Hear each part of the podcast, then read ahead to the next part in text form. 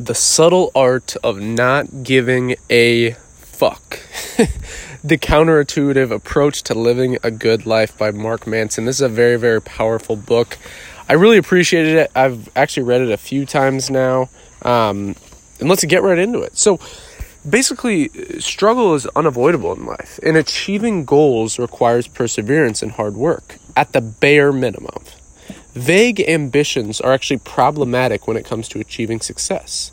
When you have no benchmark for success to use for progress, you won't have the push to progress forward in spite of future hardships. So, understanding that this is not something that's just um, like just happening to you.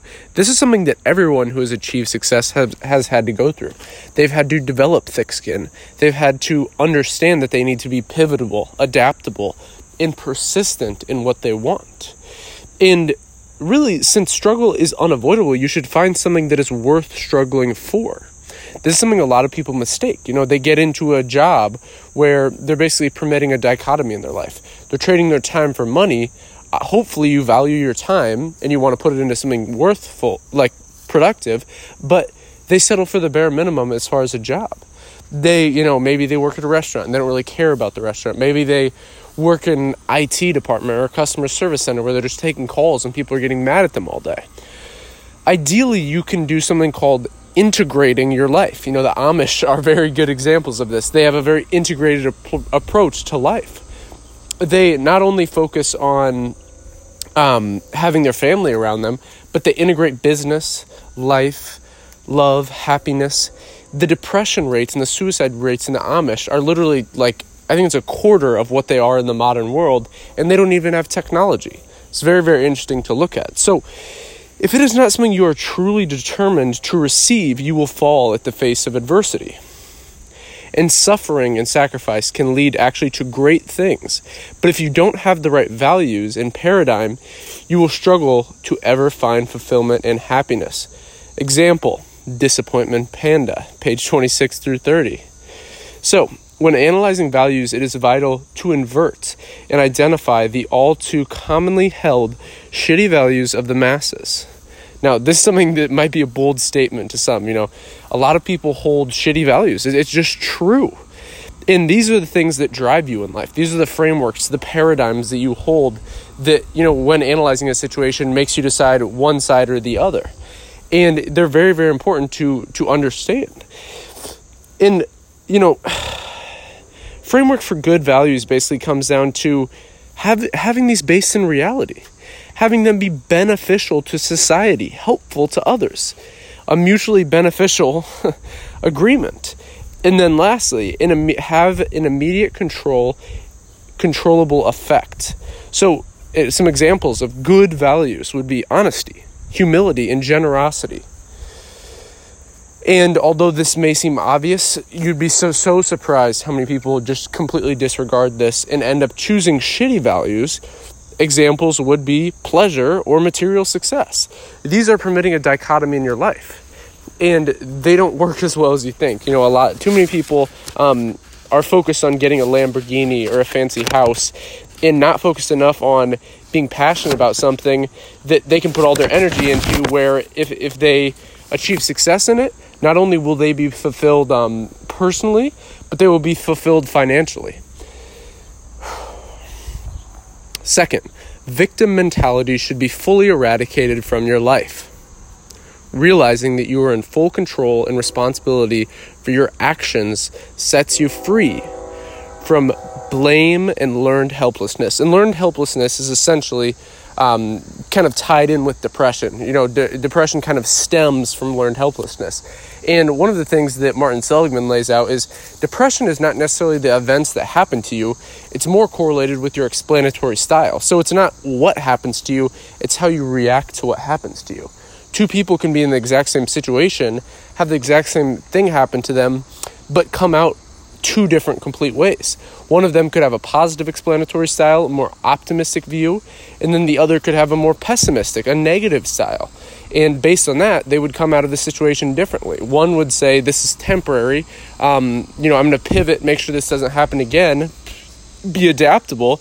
And the other would say, This always happens to me. This is permanent. You know, I might as well not try. And really, that's what leads into learned helplessness. It's our belief that our actions are futile. So, no matter how hard you try, no matter how hard you grind, when people believe that their actions are futile, they're in learned helplessness. And this is what you want to eradicate. When our ego is threatened, we often flee. This is Manson's law of avoidance.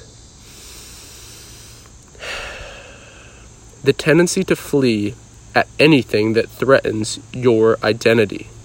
The way to mitigate this tendency can be found through a lot of Buddhist teachings. Now, this is something, whether you're religious or not, the, there's kind of a concept here that you want to apply, which is the sign of an educated mind is being able to hold an idea, understand it, look at it objectively without fully accepting it. So the sign of an educated mind is being able to uh, hold an idea without fully accepting it. So just stick with me here if you're deeply religious, or maybe if you're atheist this is kind of one of those situations where it's take the best, leave the rest. You don't have to necessarily become a Buddhist, but some of their teachings are very valuable. Kind of as Abraham Lincoln said learn from everybody, even if it's what not to do. So, this teaches that our identity is an illusion.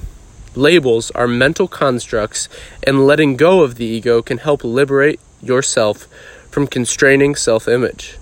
Preparing yourself to question long held beliefs and insecurities leads to a happier, healthier life. Death is inevitable. How we deal with this fact dictates a lot of how we live our lives.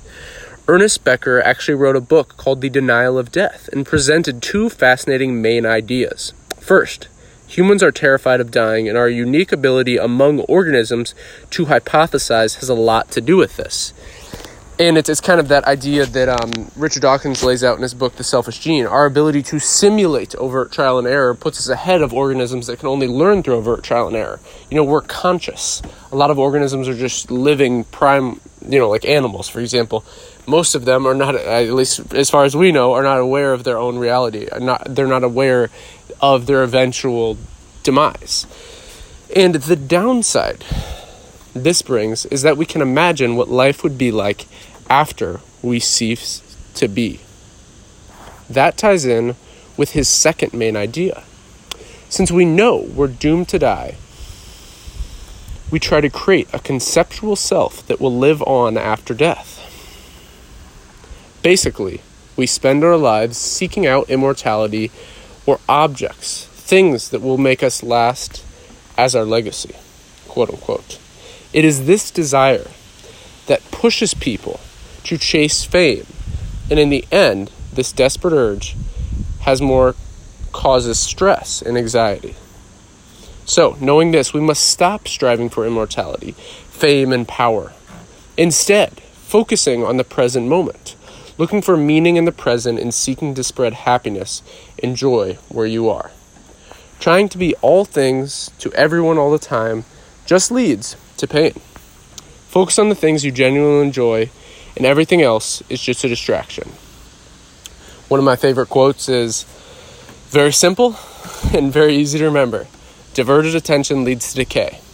If you're caring about too many things, if you're um, too invested on what other people think about you, if you're so invested on your self image, your ego, even if it's subconsciously, which is for a lot of us what what is going on. You know, we might not consciously be thinking, "Oh, I'm holding up my ego," but at the end of the day, what we're doing is we're focusing on the downside. You know, when you when you focus on ego and self-image, it just is a downward spiral. It's very negative. And the synthesized lesson that I got from this book was constant chasing of fame, money, and power just leads to a never ending cycle of stress and unhappiness. Letting go of the ego and identity can be very helpful to stop worrying about distractions and start focusing on what you really want to do and care about.